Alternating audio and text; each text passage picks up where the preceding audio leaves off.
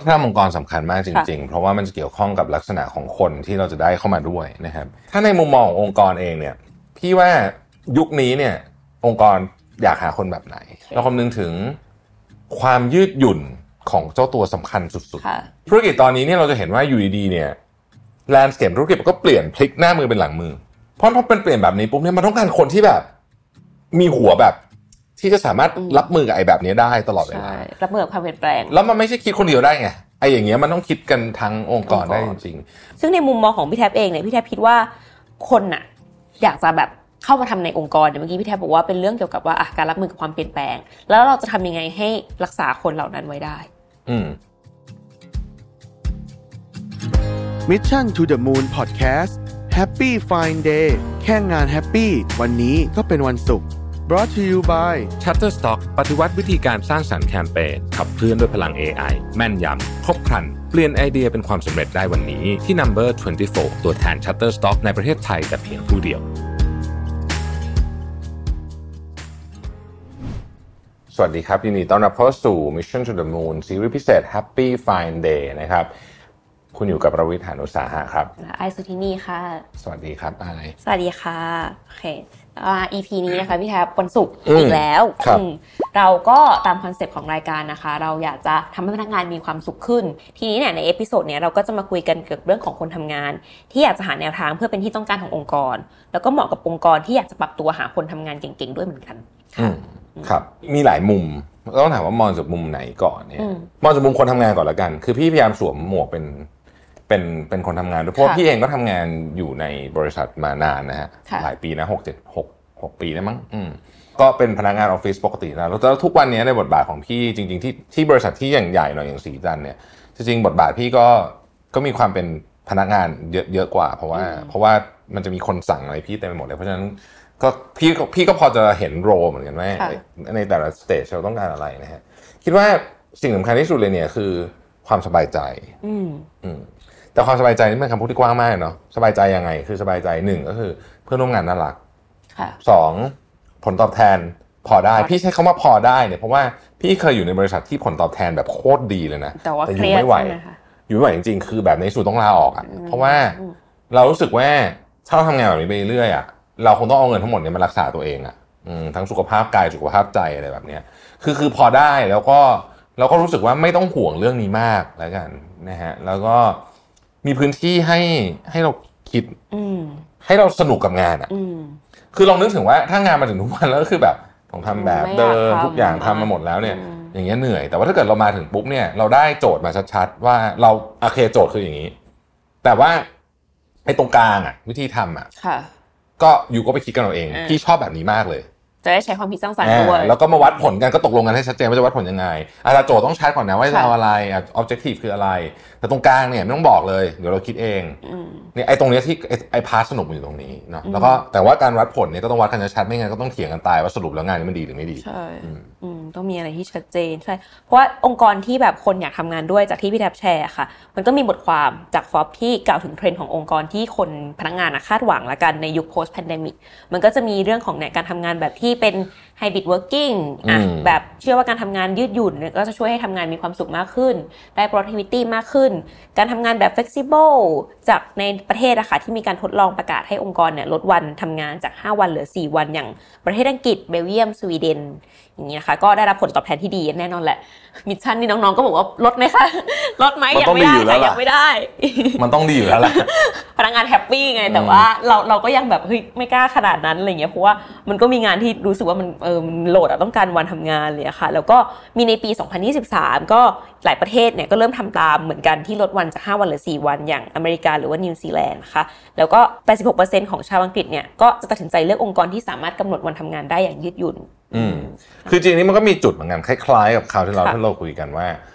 เออมันขึ้นอยู่กับไทป์ของธุรกิจด้วย ใช่ อ่าคือถ้าธุรกิจที่แบบคุณต้องติดต่อกับคนอื่นตลอดเวลาอย่างเงี้ย อืม แล้วอยู่ดีเหลือทำงาน 4 วันเนี่ย โอ้โห เนี่ยคงไม่ไหว ไม่ได้เลย อยู่ดีมีมีวันลูกค้าหายติดต่อไม่ได้เลยเนี่ย อุ๊ยหายไปเยอะมากค่ะอย่างนั้นนะ คง ไม่ได้ คง ไม่ได้ คงไหว ใช่ แต่ว่าถ้าเกิดว่าเราสามารถจัดสรรได้รูปแบบธุรกิจทำได้ก็พอทำได้ครับก็พอทำได้ อืม เอิ่มเราจะสังเนี่ยตอนนี้พอเราเริ่มทำงานไปเรื่อยๆเนี่ยเราจะเริ่มเห็นว่าบริษัทที่มีลักษณะเป็น project base อะ ค่ะ เขาจะสามารถ manage ทรัพยากรเรื่องคนเรื่องเวลาพวกเนี้ยได้ง่ายกว่าบริษัทที่ไม่ได้เป็น project base อืม มจริงค่ะ อันนี้อันนี้เป็นเรื่องที่ค่อนข้างชัดเจน อืม ถ้ามองจากในมุมของพนักงานเองเนอ ค่ะ อืม อืมแล้วก็ยังมีผลสำรวจค่ะจาก LinkedIn นะคะ ว่านอกจากเรื่องความยืดหยุ่นแล้วเนี่ย ก็จะเป็นการทำงานที่หลายคนอยากทำงานกับองค์กรที่มีแนวทางพัฒนา soft skill ก็คือเป็นองค์กรที่แบบให้ความเอ่อเขาเรียกอะไรให้ value กับเรื่องของการพัฒนาตัวเอง พัฒนาสกิลแล้วก็ 80%ของคนทำงานในสหรัฐค่ะ ก็จะเลือกองค์กรที่มี mental well-being support ด้วยค่ะ อีกปัจจัยที่สำคัญของวัฒนธรรมองค์กรแล้วกันค่ะ มันก็จะมีเรื่องอย่างเช่นของดิสนีย์เนี่ยเขาก็ให้ทุกคนในองค์กรเนี่ยร่วมกันสร้างสภาพแวดล้อม ที่ทำให้เกิดแรงบันดาลใจ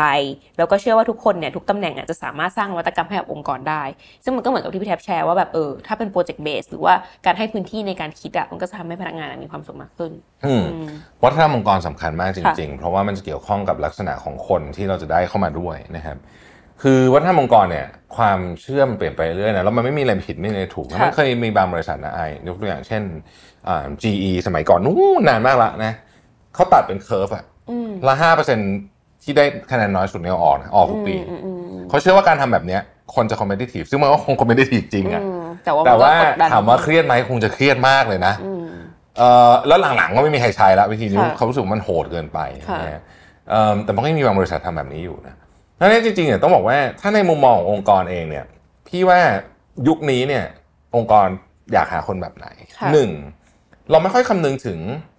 อายุใบปริญญา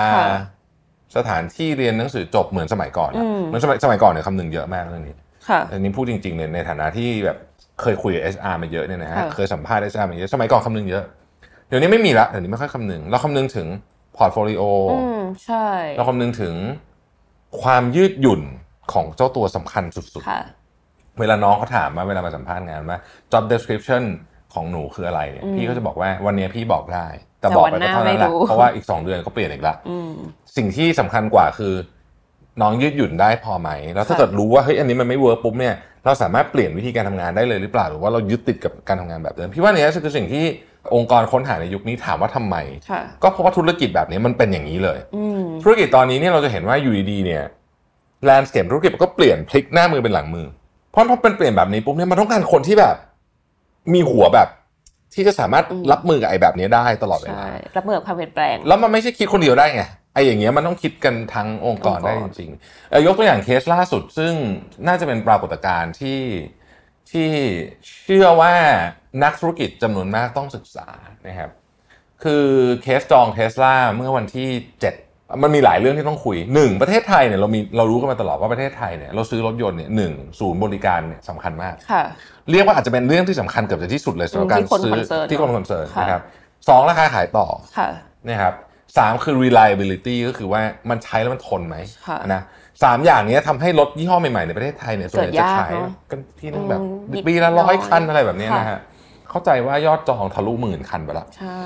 ซึ่งไม่เคยมีนะ ไม่เคยปรากฏมาก่อนในเมืองไทย และเทสลาเนี่ยไอ้สามข้อแรกหนึ่งศูนย์บริการไม่มี ไม่มีศูนย์บริการบริการศูนย์บริการไหนไม่รู้ ไม่มีไอช็อปที่พารากอนที่ไปจองๆน่ะป๊อปอัพนะ เดี๋ยวก็ไปแล้ว ค่ะเป็น pop-up store ป๊อปอัพ ค่ะ สโตร์นะครับสองราคาขายต่อไม่มี อืม ยังไม่รู้ราคาขายต่อเป็นยังไงสาม reliable เปล่าไม่รู้ อืมเออแล้วทำไมพี่แทบถึงคิดว่าเขาทำไมถึงมีปรากฏการณ์นี้ขึ้นมา นี่ นี่ แหละเคสนี้แหละ อืม จึงทำให้นักการตลาดทั้งหมดอ่ะคือตอนเนี้ยเชื่อว่าในห้องประชุมของบริษัทรถยนต์ทุกบริษัท ทุกเอาจากเมืองไทยก็ได้เพราะมันเพิ่งเกิดที่เมืองไทยเนี่ย ประชุมเรื่องเนี้ยมาตั้งแต่วันนั้นน่ะยังไม่ได้นอนเลยมั้งมาสามวันแล้วคือ อุ้ยมัน เขา ตก คิดการที่ ไม่ออก แปล จริ ก ง มาก เขา นะ คิดไม่ออกจริง เ เพอแม้แต่ผู้นำตลาดอย่างโตโยต้าเองเนี่ยยังสร้างปรากฏการณ์แบบนี้แทบไม่ได้เลย คือคือได้นะบางกรณีมากแต่น้อยมาก อืม ไม่ต้องพูดถึงแบรนด์ที่มาใหม่เอี่ยมกริกไม่มีศูนย์บริการเลยแบบนี้นะ ไม่เคยมีใครทำได้เลย อืม แม้แต่คนเดียว ถามว่าแปลว่าอะไร มันมีมันมีคำแปลได้หลายอย่างมาก ถามว่าเทสลาโฆษณาเยอะไหมไม่เลย ไม่แท้ที่ไทยอะ เรียกว่าแทบ นะ ไม่โฆษณาอะไรเลย คือไออินโฟเมชันที่เราเห็นเห็นในโซเชียลมีเดียเนี่ยคนอื่นมันลงนั้น ค่ะ เจ้าตัวเองอ่ะเขาแทบไม่ได้โฆษณาเลยเลยแค่บอกว่าในวันที่ 7 มาเจอกันนะ ค่ะ มีงานเพรสมีเดียแค่นี้เอง น่าสนใจมาก นี่คือนี่คือความหมายของคำว่าแลนด์สเคปที่เปลี่ยน ม ของพี่ แล้วเราจะรับมือยังไงใช่ไหม ใช่คือถ้าเกิดว่าเรา พนักงนในองค์กร อ่าเราเป็นพนักงานบริษัทรถยนต์แล้วก็เราก็แบบ อ๋อเนี่ยเดี๋ยวก็ต้องไปบีฟเอเจนซี่นะ แล้วก็ต้องทำสตอ รี่บอร์ด แล้วทำโฆษณารถที่เป็นแบบต้องมีคำว่าสปอร์ตพี่ เพราะว่าไม่รู้ว่าทำรถทำรถจะจะรถกระบะรถอะไรก็ต้องมีคำว่าสปอร์ตแล้วก็ไปลุยลุยลุยลุยลุยอยู่ตามขอบขอบทางนะพี่ฝุ่นๆเยอะแล้วก็มา อ่ะดูลุยอะดูลุย ตอนจบ เออ แล้วก็ดาราซึ่งเขาไม่เคยใช้รถเราเลยเนี่ยนะ มาเป็นพรีเซนเตอร์ แล้วเราก็จะขายได้แน่นอน พี่แทบก็เคยไปถ่ายแล้วรถอะ อย่าพูดถึง เรื่องนั้นแต่ว่านั่นแหละ คือเนี่ยเราเล่าให้ฟังว่านี่คือวิธีคิดแบบเดิม แล้วมันก็ถูกทำมาแบบเนี้ย อืม มาตลอด ค่ะ เออ ใช่ แต่พอมาเจอเทสลาคราวนี้เนี่ยพี่อย่างที่พี่บอกอะตอนเนี้ย อืม ที่ประชุมบริษัทรถเนี่ย ใช่ ประชุมกันมายังไม่ได้นอนเลยตอนเนี้ยจนถึงวันเนี้ยเครียดกันหู ไม่แต่ความเป็นแบรนด์ของเทสลาค่ะ มันอาจจะมาจากแบบข้างนอกอะ เอาน่าสนใจกว่านั้นอีกแบรนด์เทสลานี่อายุ 10 กว่าปีถือว่า เออ เป็นแบรนด์ที่อายุเด็กที่สุดในบรรดารถยนต์ไม่นับพวกสายรถยนต์จีน ค่ะ แล้วแล้วข่าวเสียๆมีไหมมีมีเยอะแยะเลย แต่เฮ้ยคนไทยชอบมาก มันมีอะไรบางอย่างที่อยู่ในเนี้ย ที่มันไม่เคยมีอยู่ใน ค่ะ รถยนต์ฟอร์แมตเดิมทั้งหมด อืซึ่งสถานการณ์เนี้ย มันแปลว่ามันสามารถส่งผลได้กับทุกอุตสาหกรรม มันเกิดขึ้นได้หมด แน่นอน อืมมัน และ วันหนึ่งมันอาจจะมีอะไรแบบเปลี่ยนแปลง ใช่ เหตุการณ์เทสลาครั้งนี้เนี่ยพี่ว่ามันส่งผลกับความคิดของทุกอุตสาหกรรมจริงว่า ฉันเคยอยู่กันมาแบบนี้ ฉันเคยทำโฆษณารถใส่สีดำสีแดง อืม แล้วก็คำว่าสปอร์ตแล้วก็ออกมาแล้วก็แบบฟู่อยู่ในโรงหนังอะไรเงี้ยแล้วก็แบบเฮ้ยแม่งเวิร์กละตอนเนี้ยเฮ้ยไม่ได้ ใช่ค่ะ อืม ซึ่งอันเนี้ยมันก็จะเป็นอีกสกิลหนึ่งเลยนะ ที่องค์กรอะอยากได้คนทำงานแบบเนี้ยมาทำทำด้วยมาทำงานด้วย เออ ม องค์กรก็จะต้องนั่งถามว่า คือเขาคงไม่ได้ถามว่าจะทำไงเป็นแบบเทสลาเพียงแต่ ค่ะ ว่า เราจะสร้างความเปลี่ยนแปลงในแวดวงนี้ได้อย่างไร อืม อืม ใช่ค่ะ ซึ่งมันก็เป็นเรื่องของแบบเอออาจจะเป็นการที่พนักงานอะเริ่มต้องมีความคิดสร้างสรรค์หรือว่าเป็นผู้ริเริ่มนวัตกรรมละกัน มัน ใช่ ก็ต้องเป็นส่วนหนึ่งที่องค์กรอะสนับสนุนในการที่มีวิธี ไม่ว่าจะทำโปรเจกต์ brainstorm สปินหรืออะไรต่างๆอย่างของมิชชั่นเองอะเราก็นำเสนอเนื้อหาละกันเกี่ยวกับเรื่องของแบบ 18 ทักษะที่จะยกระดับความสามารถในการทำงาน เพื่อที่จะเป็นที่ต้องการกับองค์กรใน อืม สมัยใหม่ละกัน โดยที่เราแบ่งออกเป็น 3 กลุ่มค่ะ จะมีเรื่องของกลุ่มทักษะอาจทางธุรกิจทางเทคนิค หรือว่าทางส่วนบุคคลต่างๆ ที่จะเป็นเรื่องนี้แหละ ในการรับมือกับการแบบด้านปัญหาอะไรอย่างนี้ยนะคะอืมซึ่งในมุมมองของพี่แทบเองเนี่ยพี่แทบคิดว่า ถ้าเกิดว่าเอิ่มคนทำงานละกันที่ที่คนน่ะอยากจะแบบเข้ามาทำในองค์กรเนี่ยเมื่อกี้พี่แทบบอกว่าเป็นเรื่องเกี่ยวกับว่าอ่ะการรับมือกับความเปลี่ยนแปลง แล้วเราจะทำยังไงให้รักษาคนเหล่านั้นไว้ได้ อืมเอ่อหนึ่งก็คือพี่คิดว่าตอนเนี้ยคอนเซปต์ของของของการรักษาคนเนี่ย อืม อาจจะไม่เหมือนเดิมละ ค่ะ อืมสมัยก่อนเราพูดถึง life เอ่อ lifetime employment ใช่ไหมเดี๋ยวนี้เนี่ยเราอาจจะมองมองลักษณะว่าจริง ๆ แล้วเนี่ยองค์กรมันมีความเป็นความเป็นชั่วคราวอยู่ประมาณหนึง อืม ก็คือว่า expectation ที่จะบอกว่าหูยคนเราจะอยู่กับเราไป 10 20 ปีอะไรแบบเนี้ย ค่ะ พี่ว่าแบบเนี้ยมันก็คงจะไม่อย่างนั้นละ แต่ว่าพี่คิดว่าสิ่งที่มันควรจะต้องเกิดขึ้นก็คือ ตอนที่มาตอนที่เขาอยู่ แล้วตอนที่เขาไปอะเขาแฮปปี้ตลอด อืม ส่วนใหญ่มันจะเป็นแบบนี้มาแฮปปี้อยู่ อยู่เลิก แฮป happy ปี้ แล้ว แล้วก็แฮปปี้น้อยลงน้อยลงแต่ตอนไปในยเกลียด เกลีย กั ด น เลย ใช่ป่ะส่วนใหญ่จะเป็นอย่างนั้น ใช่ ปัจจุบันเนี้ยเราพยายามไม่ทำแบบนั้น ใช่ แล้ว ค่ะ คือปัจจุบันนี้เราพยายามทำยังไงก็ได้ให้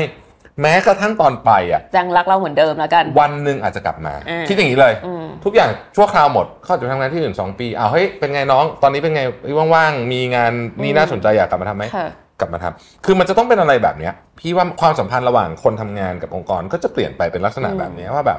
ไม่ใช่ว่าแบบเลิกจากที่นี่แล้วก็คือแบบขาดกันไปเลยอะไรแบบเนี้ย ใช่ เราก็จะต้องแบบ แต่สมัยก่อนเป็นแบบนั้นจ เป็ ริ น ง แบบนะนั้น พอเลิก เป็นแบบนั้น แบบเหมือน เลิก อ กัน อก ก็ ก็ คือ คือ เลิ เลิ ก กก็ ออก คือ ไปเลย ขาดไปเลยเปลี่ยนวงเปลี่ยนอะไรไปเลยอะไร เดี๋ยว เงี้ย เนี้ยมันจะต้องปรับเรื่องนี้ใหม่ อืมแต่ด้วยความที่โลกมันยังคอนเน c t กันอยู่มันอาจจะมีโซเชียลคนก็ยังเจอกันยังอยู่ในวงเดียวกันอะไรเงี้ย ใช่ การที่ไปทำให้เกลียดกันไปเลยเหมือนสมัยก่อนอ่ะ มันส่งผลเสียต่อบริษัทหรือว่าต่อตัวเขา ต่อ เอง ตัว อ่ะ เขาเองทั้งสอง ม ทั้งสอง ทั้งสองอย่อา ย่าง ง ด้ว ทั้งสยองอย่าง ใช่ค่ะ ส่วนในมุมมองคนทำงานเราจริง ๆ แล้วอ่ะการที่เราสร้างวัฒนธรรมองค์กรอ่ะอ่ะสิ่งที่ควรมีเราก็คงพูดไปแล้วแหละว่าเราอยากได้แบบไหน แต่ว่าสิ่งที่มันไม่ควรมีอีกต่อไปอ่ะก็อย่างเช่นการที่แบบจำกัดพื้นที่ความคิดหรือว่าการสั่งแบบ เป็นขั้นมากๆ โดยที่ไม่เปิดพื้นที่ให้เราได้คิดเลยอะไรเงี้ยมันรู้สึกว่าเรากลายเป็นกลายเป็นเครื่องจักรหรือว่ากลายเป็นไม่ไม่ใช่คนทำงานที่แบบมันตอบโจทย์แบบยุคเนี้ยเออเสนออะไรก็ถูกปัดตกอะไรอย่างเงี้ยค่ะ ทุกวันทุกวันนี้เครื่องจักรทำงานได้ดีอยู่แล้ว เเครื่งจักรทำงานได้ดีก เออว่าใช่ เสนออะไรก็ถูกปัดตกเนี่ยเป็นสิ่งที่ไม่ดี ถ้าพอแบบเสนออะไรก็ถูกปัดตกอย่างเงี้ยมันรู้สึกว่ามันอาจจะเป็นคือมันอาจจะยังไม่ดีแต่ว่ามันควรจะมีวิธีการหรือว่าเอาไปพัฒนาต่อ หรือว่าทำยังไงให้เขาได้ปรับปรุงอะไรอย่างเงี้ยค่ะ อืม อืมก็เป็น วันนั้นที่พี่เล่าให้อายฟังไงบอกว่ามันมีงานวิจัยชิ้นหนึ่ง ซึ่งจะเป็นงานวิจัยที่รับรองว่าเมื่อไหร่ตีพิมพ์ออกมา ตอนนี้รอ peer review อยู่ ค่ะ เมื่อไหร่ตีพิมพ์ออกมาเนี่ยต้องฮือหามากเป็นงานวิจัยของดัตมัดนะฮะเขาบอกว่าอะไรคือสิ่งที่ทำให้คนตกลงคนที่ไม่เห็นด้วยกันเนี่ยทำคนทำงานกันสี่ห้าคนเนี่ยตกลงกันได้ง่ายที่สุด ค่ะ นะฮะคนส่วนใหญ่จะคิดว่ามันคือการแบ่งผลประโยชน์ที่ลงตัว อืม แต่จริงๆเราไม่ใช่งานวิจัยนี้บอกว่า สิ่งที่ทำให้คนตกลงกันได้มากที่สุดก็คือ แต่ละคนมีสิทธิ์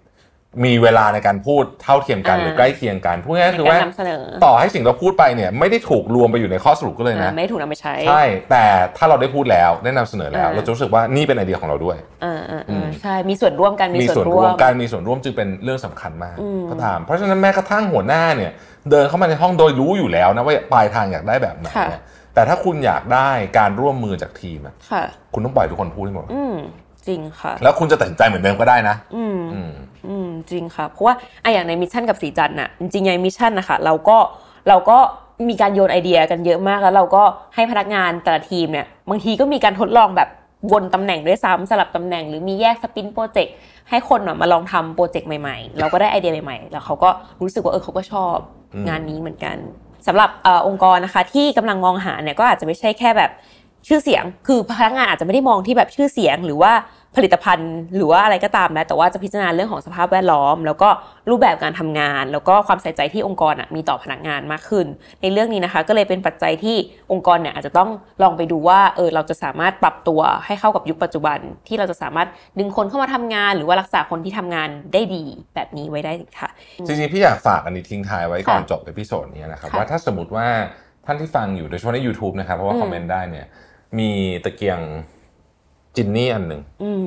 แล้วให้ขอพรได้ 3 ข้อแต่ขอพรได้เฉพาะเรื่องที่เกี่ยวกับบริษัทเท่านั้นนะ เช่น ขอให้หัวหน้าทำแบบนี้ ขอให้องค์กรมีเรื่องนี้ อืม ขอให้อย่างเงี้ย